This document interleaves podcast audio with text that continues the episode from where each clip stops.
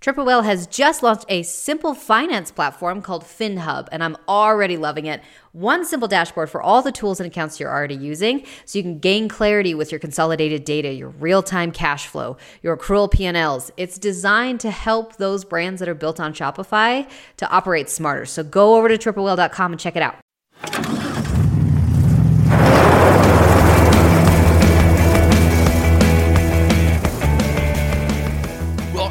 To Pit Stop, the tactical e commerce podcast to give you extra tools to make an extra hundred bucks or to help you stop blowing money. And one area where it can be easy to spend a lot of money and a lot of time and not get anywhere is SEO, search engine optimization, which is why I am so glad to be joined by Steve Toth. He's an SEO consultant. We've been going back and forth for years. He's also the founder of SEO Notebook, where over 6,000 people receive one SEO strategy each week. And you work with a lot of e commerce brands that we might recognize. We'll leave the names off to the side for now, but jewelry, fashion, lifestyle, apparel. You have worked with quite a few. So, Steve, welcome and thank you for swinging by Pit Stop.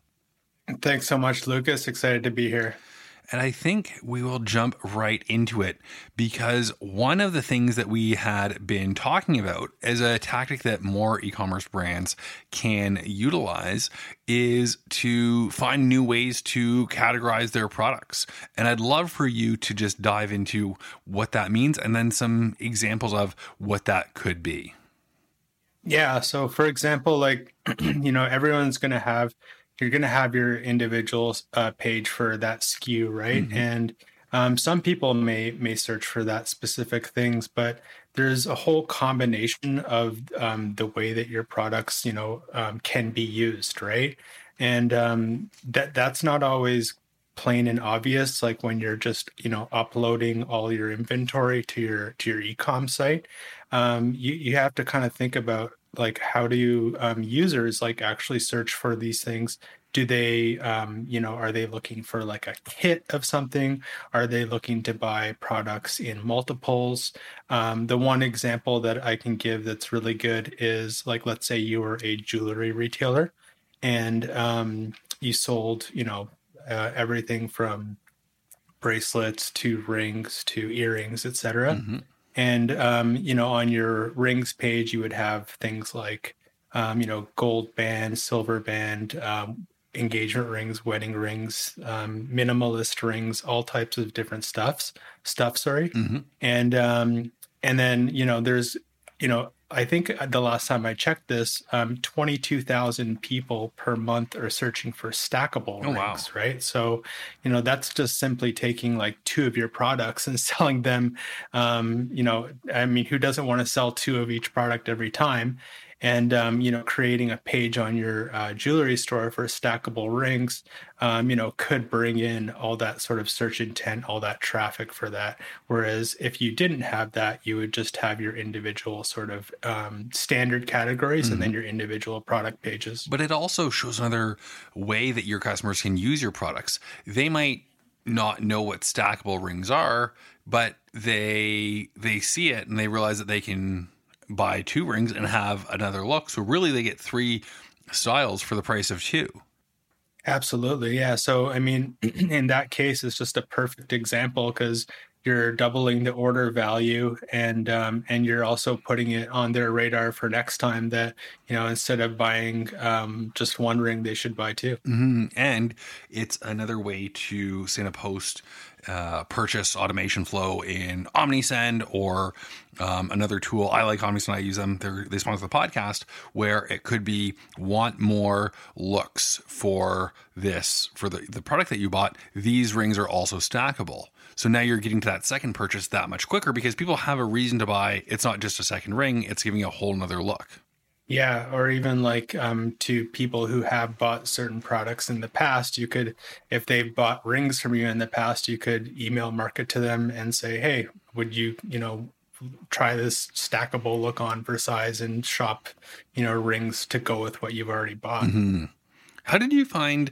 And you just made me think of uh, of of something. But with the pandemic and everything going online, how did search change a little bit for that. And I apologize if it's a, a big question, but uh, and we didn't really talk about it before. But I'm just curious as to how some of that may have um, have changed.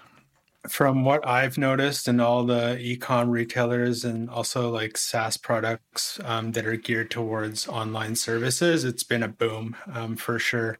Um, it has really, really um, increased quite a lot. Um, can't go into specifics with like particular clients and like their you know analytics and all that kind of stuff but i've definitely noticed that um, uh, people are buying more more often and um, and definitely like uh, i think you know the spending um, that people used to do, um, you know, on restaurants, on nightlife, on that kind of stuff. Unfortunately, you know, that's meant bad things for those types of folks, but um, it's meant good things for um, e-commerce because I think a lot of that um, type of income from those folks are are being spent online. Yeah, and I mean, if you think of uh, 10 bucks on Uber each way, a few drinks, it's easy to get to 60 $70 plus for a night out pretty quickly. Yep. Which, if you're staying at home, you you buy that look and rings, jewelry, it all really does show up on on Zoom. People will, will notice if you're wearing a different necklace or it's just something to talk about with your coworkers if you didn't go anywhere over the weekend.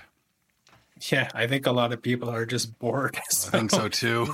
so this, so just like what what Amazon package is going to come next, or whatever, uh, you know, yeah. like whatever package. I sent someone a message uh, at one point of, I'm at the deleting screenshots from my camera roll stage of pandemic boredom. I, uh, I I I've been like domain shopping. That's like whenever my whenever my uh, gets boring, I just go over to Namecheap and start looking at domain names to buy. That's funny. I bought a I bought a couple that I'll do absolutely nothing with. So I love that. Uh, I love that, Steve. What's another way of maybe even if you don't want to start uh, doing different uh, products or collections that you might be able to use a blog to find that that same stackable ring and maybe some other examples of outside jewelry. What some examples could be, I guess, in clothing, just different layers. If you sell an undershirt and a button-up shirt, or even accessories, you could sell the Apple Watch charging cable and the iPhone charging cable. Yeah, yeah, so um, definitely there are going to be some search intents that are going to be served well by an e-commerce category page, mm-hmm. but then um, there's going to be ones that like just are going to be serviced better by blogs. And the main way that you can really tell is just by googling it yourself and and noticing the types of results that show up. Right. So if I was a um, apparel retailer and I wanted to sell like um like for example best black sneakers for men. Mm-hmm. Um my I, I I'm not going to do as well on a category page because when I Google best black uh, sneakers for men, the results are all like affiliate blogs and and blogs basically, right? So really, when you can when you're looking at your products and figuring out the different ways that you can group them together and and align those with the search intent of different people your second step is really to go to google and uh, and see you know what the results look like. And if those results um, you know are blogs then that's what you should be writing. If those results are category pages then you should be creating categories for that. Um, you know like another example i can give um, like from the auto niche um, in like a like a used car marketplace, for example, mm-hmm. um, you know, you might have something like best uh, used cars under five thousand. That would be well served by a sort of category. But if you have something like best high mileage used cars, um, that's going to be much better served by a blog. Oh, cool. That makes a, a ton of sense. I love the used car example because I think it's something that even if you don't drive, you you're familiar with and can can recognize that someone shopping for a brand new Mercedes Benz might not be shopping for a used durable Subaru. Yeah, yeah, exactly. Awesome. Uh, Steve, thanks so much for this this tactic. If people want more, I know we can find you over at SEOnotebook.com, the main domain of uh, of the pandemic, and we will see everyone back here tomorrow for another episode. Thanks so much.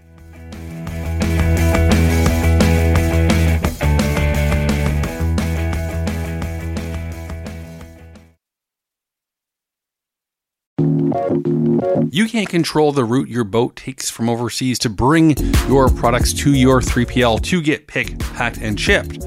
But you can choose your 3PL and you can choose ShipBob, joining over 5,000 other merchants who have joined their global fulfillment network and over a 99.5% accuracy rate when they fulfill orders. Don't leave your logistics to chance. Head over to shipbob.com to learn a little bit more.